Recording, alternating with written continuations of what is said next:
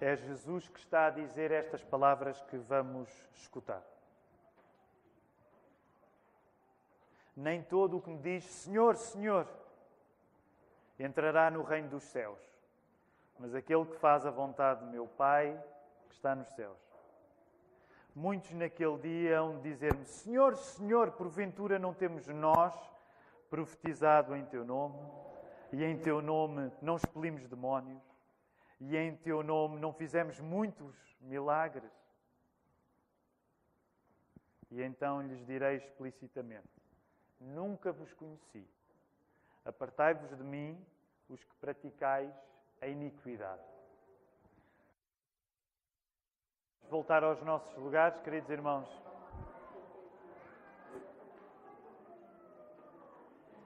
Vamos voltar até à palavra de Deus. Ainda antes disso, vamos orar. Vamos pedir ao Senhor que se faça presente.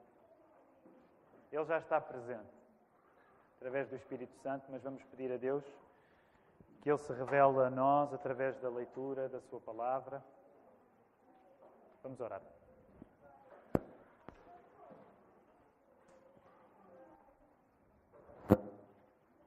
Senhor, nós acreditamos mesmo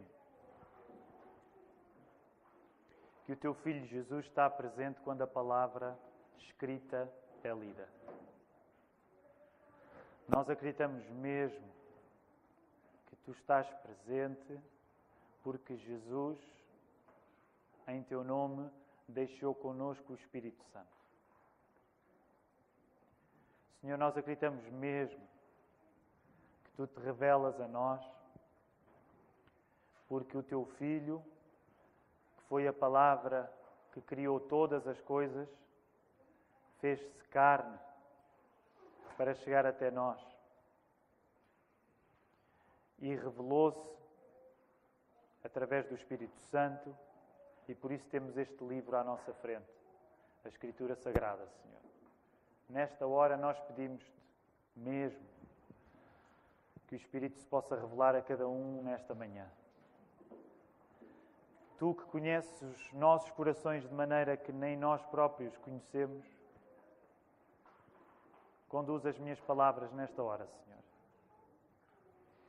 Para que aquilo que tu nos queres dizer nesta manhã, com o texto aberto diante de nós, assim aconteça. Que nada possa impedir que poder algum se possa intrometer nesta hora em que a tua palavra se abre para nós.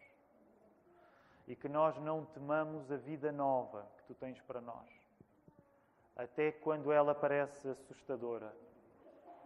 Que o Espírito possa tranquilizar o nosso coração nesta manhã. Por isso, revela-te, pedimos-te, em nome de Jesus. Amém. Amém. Se Deus quiser, este será o antepenúltimo sermão acerca do Sermão do Monte. Antepenúltimo. E por isso nós, não sei como é que os irmãos são, há alguns de nós somos incuráveis nostálgicos estamos num lugar, ainda não nos fomos embora e já estamos com saudades do lugar que ainda não abandonamos. Há mais alguém com este tipo de perturbação psíquica, além de mim? Mais ninguém tem?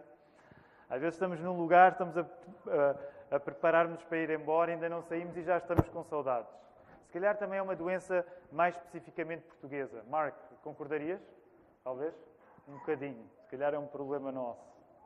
Mas então, Vamos até ao início do Sermão do Monte, vamos recitar as bem-aventuranças. Se Deus quiser, neste contexto será a antepenúltima vez que o vamos fazer. Claro que o encorajamento é para que possamos manter estas bem-aventuranças no nosso coração, na nossa mente, e continuemos a recitá-las pela nossa vida fora. Eh, mas vamos ter a oportunidade para o fazer agora. A maneira como recitamos é usando a versão Almeida Revista e Atualizada, essa é a tradução que, que temos estado a usar para a nossa memorização do início do Sermão do Monte, os primeiros 12 versos, que neste caso correspondem às bem-aventuranças. Vamos dizê-las então? Vendo Jesus as multidões, subiu ao monte e, como se assentasse, aproximaram-se os seus discípulos e ele passou a ensiná-los, dizendo: Bem-aventurados os humildes de espírito, porque deles é o reino dos céus. Bem-aventurados os que choram, porque serão consolados. Bem-aventurados os mansos, porque herdarão a terra. Bem-aventurados os que têm fome e sede de justiça, porque serão fartos. Bem-aventurados os misericordiosos, porque alcançarão misericórdia. Bem-aventurados os limpos de coração, porque verão a Deus. Bem-aventurados os pacificadores, porque serão chamados filhos de Deus. Bem-aventurados os perseguidos por causa da justiça, porque deles é o reino dos céus. Bem-aventurados sois, quando por minha causa vos injuriarem e vos perseguirem, e mentindo disserem todo o mal contra vós. Regozijai-vos e exultai, porque é grande o vosso galardão nos céus, pois assim perseguiram aos profetas que viveram antes de vós. Amém. Vamos voltar ao capítulo 7, aos versos onde nós estamos hoje, verso 21, 22 e 23. Vou dar a oportunidade durante alguns segundos que possam voltar a ler este texto, para voltarmos então ao contexto onde nós estamos agora.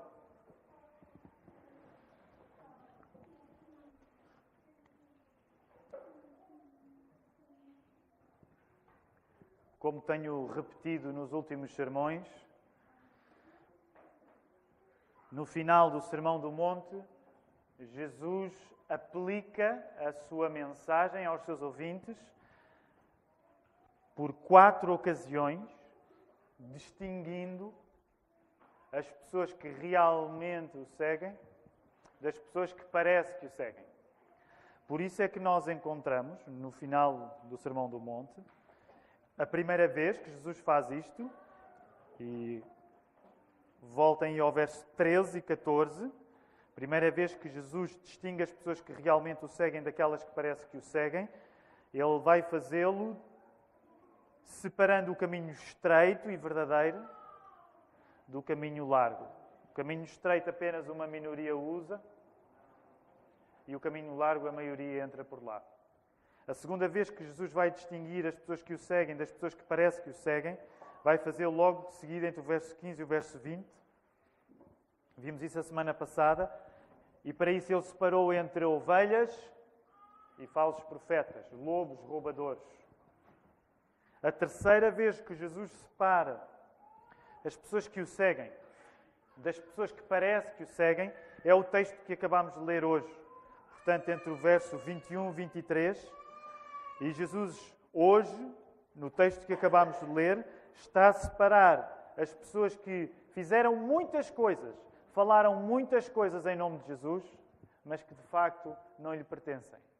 E fica implícito as outras, apesar dele não as mencionar diretamente, as outras pessoas que realmente pertencem a Jesus no texto de hoje.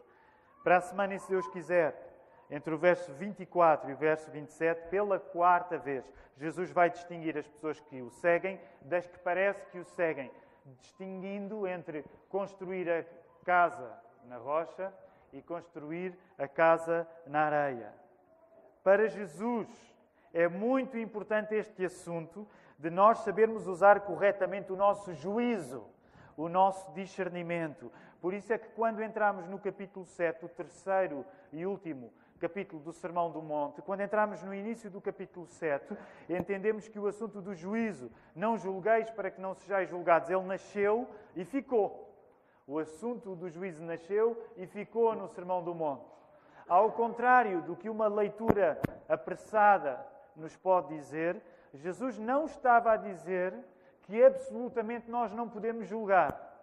Como vimos, quando ele diz não julgueis para que não sejais julgados, Jesus inaugura o assunto do juízo, do uso correto do nosso julgamento, e o que ele está a dizer não é que os seus discípulos não devem ajuizar, mas é que eles devem ajuizar bem.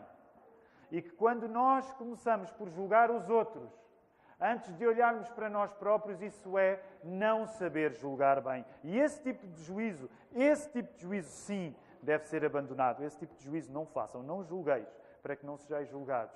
No entanto, agora que o assunto do juízo, do discernimento, ficou no Sermão do Monte, ele não vai sair até o Sermão do Monte. Porque uma coisa que Jesus quer para os seus discípulos, e se tu acreditas em Jesus nesta manhã, uma coisa que Jesus quer para ti é que tu uses a tua cabeça. Amém? Quem é que é a favor de usar a cabeça? Uma, uma tímida minoria, interessante, que não diz muito em nosso uh, favor, não é? Uma pequena minoria quer usar a sua cabeça, os outros querem viver. Uh, como é que é aquela tradução de um, há um. Bem, não me quero perder, mas de facto há a tradução de um filme no Brasil que é, que é o Ferris Bueller Day Off, que em Portugal deu origem ao Rei dos Gazeteiros, mas no Brasil a tradução é muito mais divertida, que é Vivendo a Vida. Como é que é? Adoidado, exatamente. Então, então, uma boa parte da nossa congregação é mais favorável a viver a vida adoidado nesta manhã, não é? Não, eu não quero usar o meu discernimento. Desculpem-me a ilustração, mas é que foram tão tímidos a dizer que queria usar o vosso discernimento que acho que querem um, viver a vida adoidado pode ser mais, mais, mais interessante. Ok, voltem ao capítulo 7 do Sermão do Monte. Jesus está interessado que os seus discípulos usem o seu discernimento. E junto com esta preocupação que Jesus tem de nós usarmos o nosso juízo, o nosso discernimento, é, é preciso olharmos ao mundo à nossa volta, e isto é especialmente urgente na tarefa de integrar o reino de Deus, que é o grande assunto de Jesus ao longo de todo o Sermão do Monte, integrarmos o reino de Deus como discípulos de Jesus, reconhecendo a árdua, mas necessária realidade de muitas pessoas que julgam que são discípulos de Jesus, mas na verdade não são. Se tivermos em conta que Jesus consagrou o princípio de nos julgarmos primeiro a nós e só depois aos outros, se nós tivermos em conta que isso é uma das coisas que tem de ficar sólida na nossa vida, que é na hora de usares o teu discernimento, tu começas primeiro por te avaliar a ti e só depois vais avaliar os outros. Portanto, não vais pensar no argueiro, no olho do teu irmão, vais tirar a trave do teu. Portanto, isto tem de ficar firme como a pedra na nossa cabeça, no nosso coração, na hora de usarmos o nosso juízo, o nosso discernimento. Se eu sou um discípulo de Jesus, eu tenho de me especializar em avaliar-me a mim. E só, de eu, só depois de eu ser um especialista em, através do poder do Espírito Santo, avaliar-me a mim, é que eu posso avaliar os outros. Portanto, tendo ficado este princípio como algo firme na pedra, nós não temos como ler o texto de hoje e não perguntar em primeiro lugar: será que estes falsos discípulos acerca dos quais Jesus está a falar, será que sou eu um deles? Se tu estiveres a atender as palavras de Jesus ao longo do Sermão do Monte, não faz sentido que quando ouves estas palavras acerca de pessoas que fizeram tantas coisas boas em nome de Jesus, não faz sentido que tu penses primeiro nos outros. Necessariamente tu tens de começar por pensar em ti. E eu sei, não é o meu propósito que o sermão de hoje seja para nos colocar em pânico. Mas não é possível ouvir o sermão de Jesus, o sermão do monte, não é possível seguir o que Jesus tem para nos dizer sem nós reconhecermos que na hora de ouvirmos falar de pessoas que julgam que são seguidores de Jesus e que na prática não são, na hora em que nós ouvimos isto, a nossa maior preocupação tem de ser pensarmos primeiro em nós e não na pessoa que está ao nosso lado e não na pessoa com quem temos tido problemas. A verdadeira maturidade espiritual que Jesus espera de nós é sempre que tu ouves na possibilidade de alguma coisa correr mal, tu pensas em ti em primeiro lugar, tu não pensas nos outros. Continuarmos a colocar estas palavras de Jesus no contexto das palavras anteriores que ele disse, nós podemos reconhecer que se no texto anterior estava em causa pessoas que enganam os outros, fazendo-se passar por ovelhas quando são falsos profetas, neste texto de hoje nós temos pessoas que se enganam a si próprias, julgando que são o que não são. Nesse sentido, o que Jesus diz fica para nós hoje ainda mais perturbador. Afinal, uma coisa é o pecado da hipocrisia, e na semana passada nós falámos no pecado da hipocrisia. No pecado de pessoas que eram falsos profetas se fazerem passar por aquilo que não são ovelhas. Mas hoje Jesus não está a falar no pecado da hipocrisia. Hoje Jesus está a falar num pecado que, neste sentido, é mais perturbador que o pecado da hipocrisia. Não é eu querer ser uma coisa que não sou, é eu julgar que sou uma coisa que não sou. É nisto que Jesus está a falar esta manhã. Não é eu fingir que sou o que não sou, é eu julgar uma coisa que na realidade eu não sou.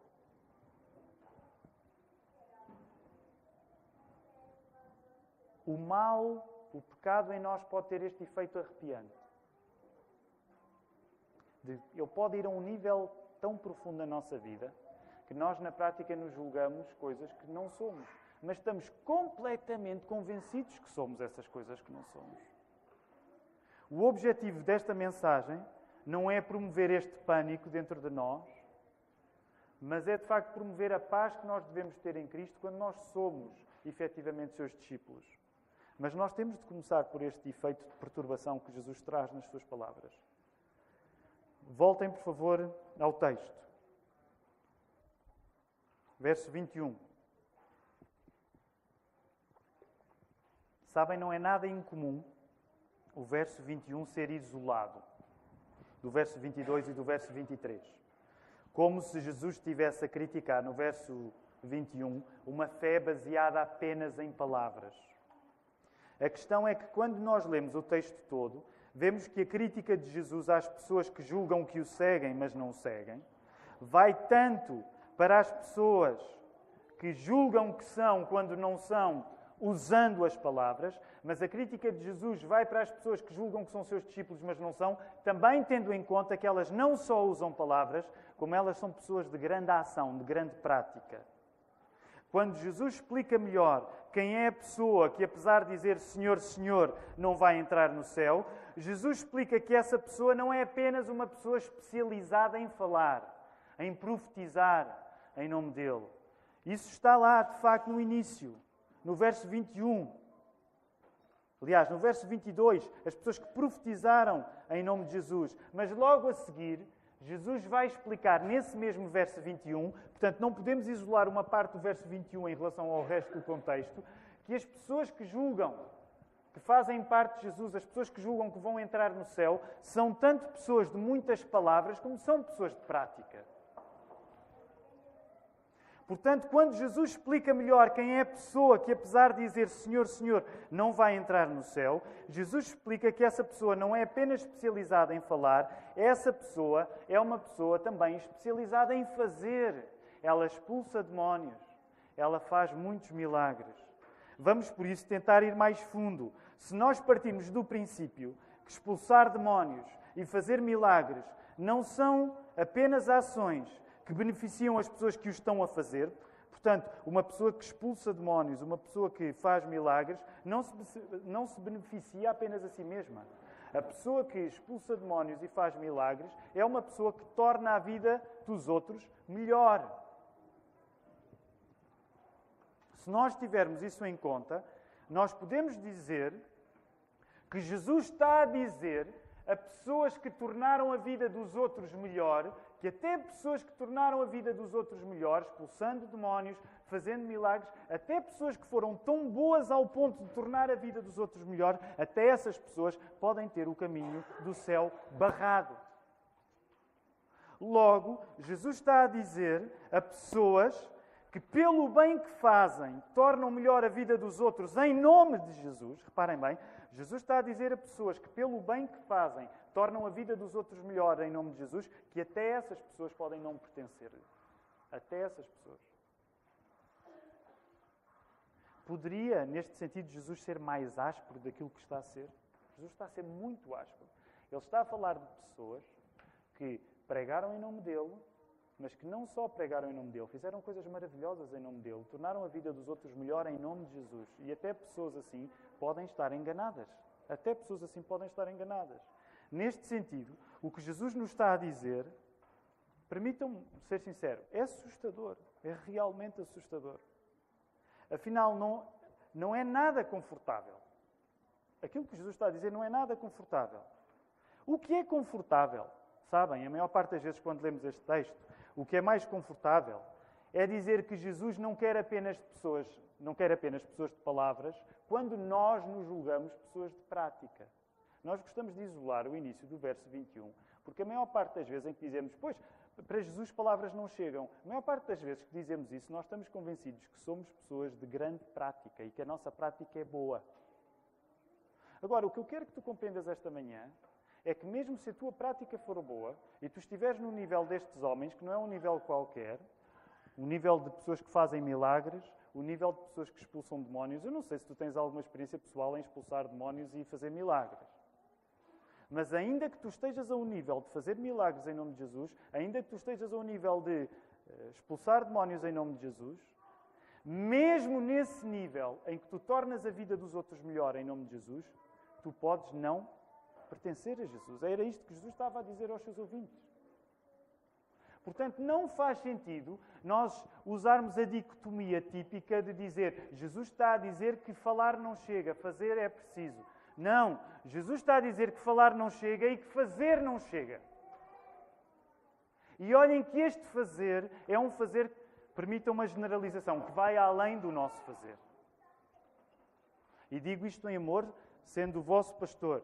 Mas a maior parte de vocês não chega ao domingo a dizer: Pastor, esta semana foram oito demónios que eu expulsei. Esta semana foram doze milagres que eu fiz. Portanto, se este nível de coisas fantásticas nestes homens não lhes garantia entrada no céu, não leves a dicotomia entre fazer e falar, convicto que és uma pessoa de muito boa ação, porque não é isso que te vai fazer entrar no céu.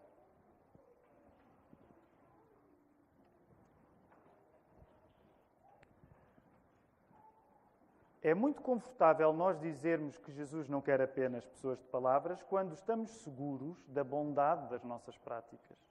Por isso é que é necessário entender que aquilo que Jesus está aqui a fazer, e é Jesus está a corrigir as pessoas que estão muito convencidas que são boas pelo que falam. Jesus está a corrigir pessoas que estão muito convencidas que são boas pelo que falam, porque profetizaram em nome dele. Mas Jesus também está a Jesus também está a corrigir as pessoas que estão muito convencidas que são boas por aquilo que fazem. Jesus está a corrigir os dois tipos de pessoas e está a dizer: tu não és bom por muito bem que falas e tu não és bom por muito bem que faças. Onde Jesus está a chegar também é aqui. Obviamente não nos salvamos quando fingimos que somos bons. Obviamente que não nos salvamos quando somos hipócritas. Mas Jesus também está a dizer, talvez de uma maneira menos óbvia, que nós também não nos salvamos quando estamos honestamente convencidos de que somos bons. E permitam-me colocar as coisas deste modo. Haverá pior engano, haverá pior intoxicação do que esta, a de nós nos considerarmos sinceramente justos Havia, haverá pior coisa na nossa vida que é de nós acreditarmos mesmo na bondade das nossas ações. Por isso é que este texto, permitam-me usar esta expressão, por isso é que este texto é fogo. Jesus está a dizer-nos uma coisa que neste sentido é terrível. Não nos salvamos por sermos maus fingindo que somos bons, nem nos salvamos quando somos bons. Jesus está a desmascarar hipócritas, mas Jesus está a desmascarar crédulos.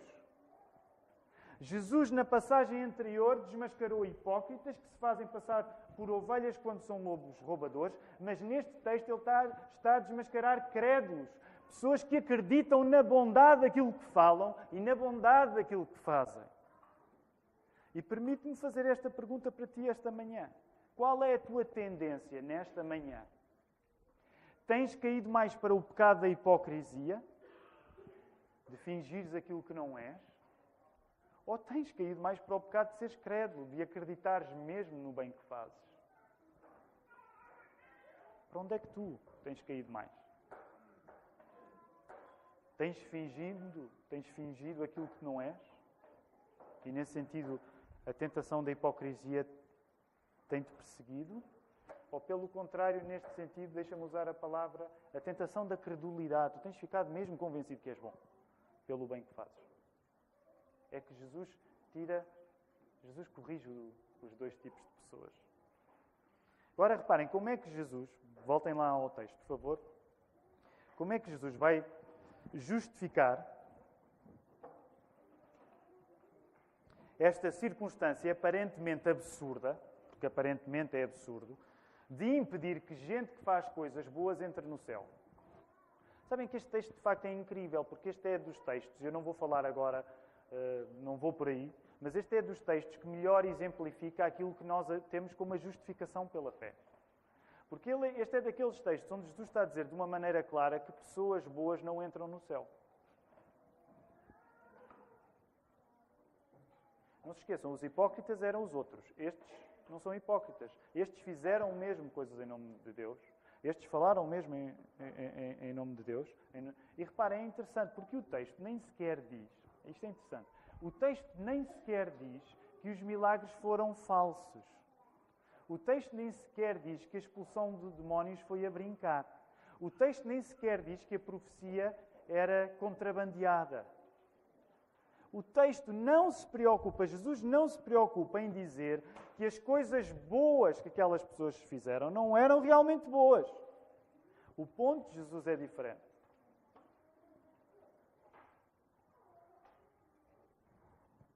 Jesus vai demonstrar que até as coisas boas, e atenção, eu vou dizer esta frase devagar, eu sei que ela, à primeira audição, pode soar mal. Mas Jesus vai demonstrar que até as coisas boas podem ser, aos olhos de Deus, más. Até coisas boas como profetizar em nome de Jesus, fazer milagres em nome de Jesus, expulsar demónios em nome de Jesus, até essas coisas podem ser más. Como assim? Vamos fazer esta pergunta. Como assim? Como assim? É isso que Jesus faz, vai explicar como é que estas coisas podem ser más, quando explicitamente revela aqueles grandes faladores em nome de Jesus, revela que aqueles grandes fazedores em nome de Jesus, na realidade, as maravilhas que andavam a falar, as maravilhas que andavam a fazer, não deixavam de os tornar na prática, não deixavam de os tornar na prática o quê? Pessoas que praticavam a iniquidade. É isso que vocês encontram aí no final do verso 23. O que este texto também nos está a mostrar é que é Jesus quem avalia aquilo que é bom. É Jesus quem avalia aquilo que é bom. E não as pessoas que se julgam boas que avaliam Jesus. É Jesus quem avalia aquilo que é bom daquilo que não é bom. Não somos nós que, por fazermos coisas boas, avaliamos Jesus. E os que se julgam bons podem ir parar ao inferno porque Cristo está num lugar onde a bondade das pessoas que se julgam boas não chega. Sabem qual é o lugar onde a tua bondade não chega? É o lugar que apenas Jesus ocupa, que é o lugar de ser o juiz dos vivos e dos mortos. É isso que nós citamos no Credo dos Apóstolos, que ele vai julgar, que ele vai regressar para julgar os vivos e os mortos. E uma das coisas que eu hoje te quero dizer esta manhã é por muito boa que a tua vida seja, a bondade da tua vida nunca te vai colocar no lugar onde apenas Jesus está, que é o lugar juiz. E nós hoje não gostamos muito da expressão juiz. É muito mais fácil falarmos em outras qualidades de Jesus que esquecem que é Ele quem distingue o bem do mal. E por isso, uma das coisas que quero dizer esta manhã também é isto. Aquilo que Jesus estava a dizer era uma coisa impensável para um rabi mesmo há dois mil anos. Reparem o lugar onde Jesus estava a colocar. O que Jesus, na prática, estava a dizer é: Eu sou a pessoa que determina quem vai para o céu e quem vai para o inferno. Nenhum rabi poderia colocar-se nessa posição. Sabem porquê? Porque essa posição pertencia exclusivamente a quem? A Deus. O que Jesus está a dizer é que se Ele é a pessoa quem determina quem fica com Deus de quem não fica com Deus, Ele é o próprio Deus. E isso era intolerável para ouvir a qualquer professor. O que Jesus está a dizer é que Ele é aquele que sabe olhar para o bem e saber que o bem é mesmo bem, e Ele é a pessoa que sabe olhar para aquilo que parece que é bem e dizer que não é bem. Jesus é o próprio Deus porque se coloca num lugar que apenas Deus pode ter. Jesus estava a colocar-se como a pessoa com o crivo no dia do juízo. No dia do juízo é Jesus quem vai revelar, a partir do critério que é Ele próprio, a pessoa que entra no céu da pessoa que não entra no céu. O teste para a nossa bondade, para a bondade daquilo que nós fazemos, o teste para a bondade daquilo que nós falamos, o teste para nós sabermos se somos bons aos olhos de Jesus, permitam-me usar esta expressão desta maneira, não acontece nem naquilo que nós praticamos, nem naquilo que, no, que as nossas palavras dizem. O teste que, que determina quem pertence a Jesus de quem não pertence a Jesus não é um teste que é feito na nossa prática nem nas nossas palavras. Aquilo que significa a nossa entrada no reino dos céus, da maneira como Jesus a está a colocar, não é nem aquilo que nós fazemos, nem aquilo que nós falamos. Aquilo que determina que nós vamos poder estar no reino dos céus é precisamente o facto de nós pertencermos a Jesus. Por isso, uma das coisas que eu te quero dizer nesta manhã é isto. Ou somos de Jesus, porque Ele nos conhece, ou não somos e, consequentemente, Ele vai afastar-nos. Afastamento esse que nós já começamos. Nós já começamos na nossa própria vida em relação a Jesus. Eu não tenho como resolver todos os mistérios metafísicos deste texto bíblico, mas uma das coisas que eu te quero dizer é: se tu já te estás a afastar de Jesus aqui, aquilo que vais receber de Jesus é apenas a confirmação desse afastamento na eternidade. Porque se tu já te estás a afastar de Jesus aqui, o que na prática isso significa é que tu não pertences a Jesus. Sejas tu uma pessoa que diz, diz, coisas maravilhosas em nome dele, sejas tu uma pessoa que faça coisas maravilhosas em nome dele. Se tu não pertences a Jesus aqui, não vais pertencer a Jesus lá. É o que ele já nos estava a ensinar neste texto também. Por isso, deixa-me dizer, a verdadeira fé passa pelas nossas palavras, passa pela nossa prática. Nós sabemos disso. Uma fé verdadeira vê-se em obras. Não são as obras que nos salvam, mas as obras são a consequência de que nós fomos salvos. Por isso, uma coisa que eu quero reconhecer, e tenho base bíblica para dizer isto esta manhã, é que de facto uma fé verdadeira vê-se por, por aquilo que a pessoa diz. Em Mateus 12, fala-se, nós somos salvos também em função daquilo que dizemos. E pelo que dizemos também somos condenados, não é? Está lá. Portanto, eu quero reconhecer, sim, uma fé verdadeira passa por aquilo que tu falas. Sim, eu quero reconhecer uma fé verdadeira passa por aquilo que tu fazes. Mas o que eu te quero dizer é que uma fé verdadeira não se fundamenta nem naquilo que tu falas, nem naquilo que tu fazes. Uma fé verdadeira significa pertença a Jesus Cristo. É por isso que aquilo que deslinda o dilema da salvação é Jesus poder dizer: Este é meu, este eu conheço, este eu não conheço. Ele pode ter sido o maior pregador, ele pode ter sido o maior fazedor de milagres, ele pode ter sido o maior hum, filantropo, mas se eu não o conhecer, ele não fica comigo. Porque aquilo que garante a nossa intimidade com Deus não é nem aquilo que falamos, nem aquilo que fazemos, Aquilo que falamos, aquilo que fazemos são manifestações da nossa intimidade com Deus. Reparem o que eu estou a dizer. Mas não é aquilo que tu falas, nem aquilo que tu fazes que significa que tu pertences a Jesus.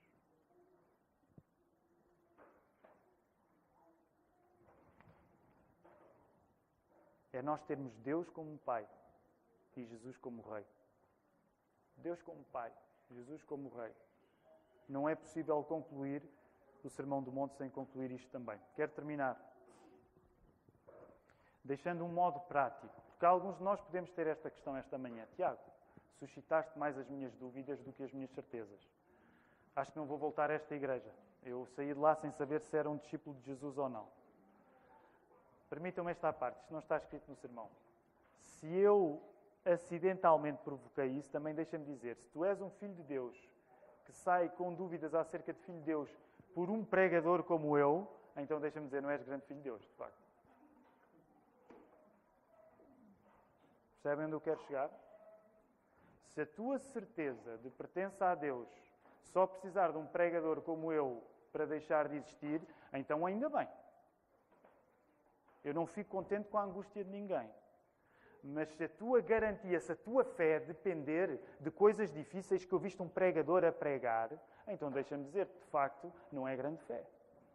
Agora, o meu intuito não é acabar a agitar o medo e o pânico das pessoas, é terminar com paz. E por isso quero terminar eh, formulando até uma espécie de teste para a nossa vida, okay? para nós podermos aferir.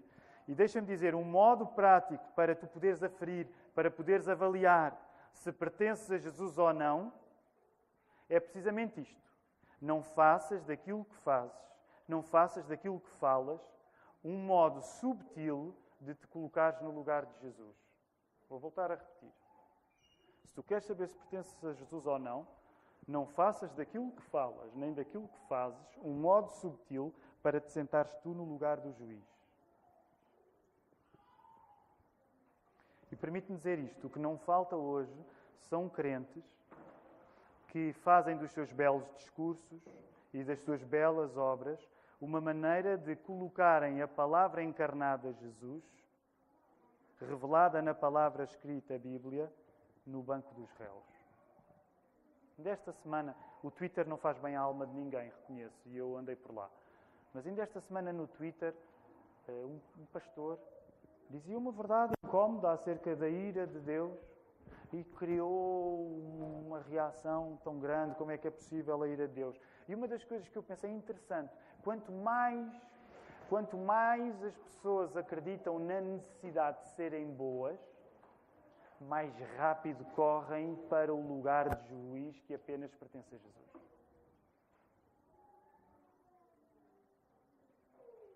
Quanto mais nós acreditamos na eficácia, de, na eficácia das coisas boas que fazemos, mais dificuldade temos de aceitar as palavras de Jesus na Bíblia.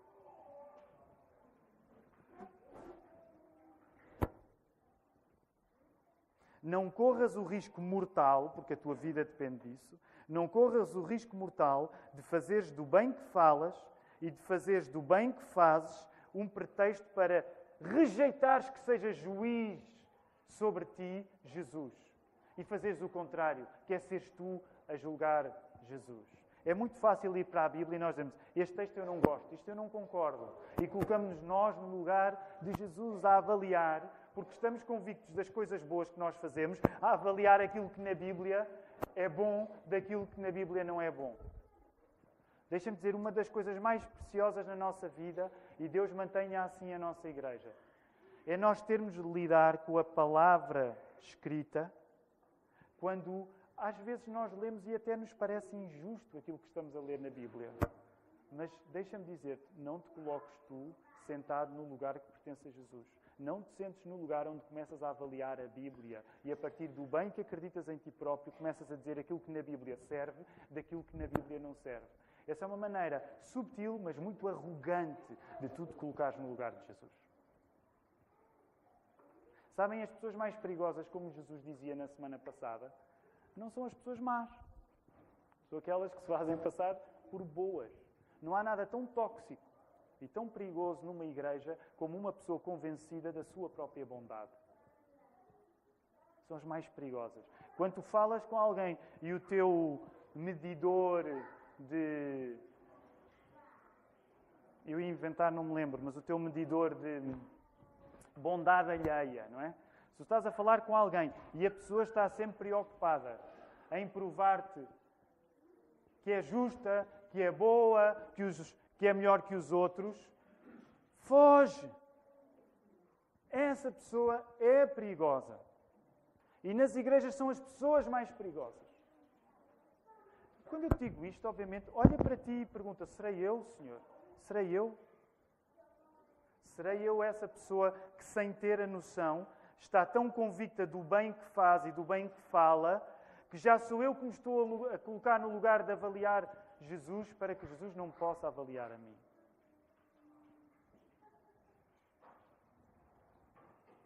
Um crente muito convicto da bondade do que fala e da bondade do que faz, pode não parecer, mas é arrogante.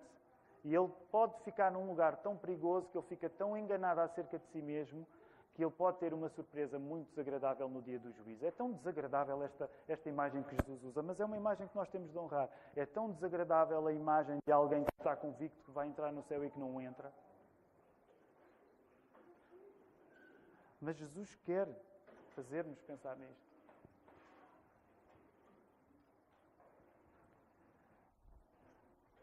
Vou terminar falando em paz.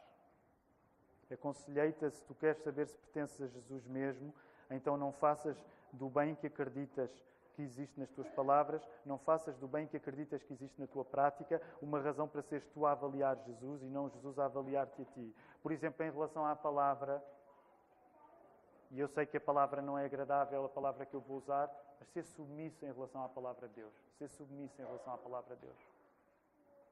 Porque por muito bom que tu sejas, tu não estás num lugar que te vai colocar numa posição de ajuizar os outros no dia do juízo. Apenas Jesus está nessa posição. Portanto, com todas as dificuldades que a Escritura traz à nossa vida, coloca-te no lugar de quem é avaliado pela palavra e não no lugar de quem avalia. Para terminarmos com paz, espero que ela seja possível. Quero encorajar-te a confiares em Deus, Deus Pai. A melhor notícia nesta manhã é que tu podes ir até Deus e dizer assim: Senhor, eu confesso este pecado. Tu tens sentido o pecado da arrogância, o que eu te vou encorajar é que tu possas dizer: Senhor, eu tenho sido arrogante. Tu não imaginas a paz que existe quando nós, com a nossa boca, confessamos o pecado. Porque Deus é fiel e justo para nos perdoar todo o pecado e nos purificar de toda a injustiça. A melhor notícia esta manhã é tu teres um acesso para confessares ao Pai o teu pecado da arrogância, o teu pecado da hipocrisia, o teu pecado até de uma credulidade. E quero te encorajar a ires. Deus é Pai e um Pai trata bem os seus filhos. Lembrem-se aquilo que Jesus disse: nós que somos pais humanos, fazemos coisas boas aos nossos filhos para que eles não nos chateiem muito, com Deus Pai. Tu não vais chatear Deus Pai se nesta manhã tiveres uma palavra de confissão. Ele vai te receber como um Pai que é. E esse é o maior consolo que nós podemos ter na nossa vida. Que o Senhor nos ajude.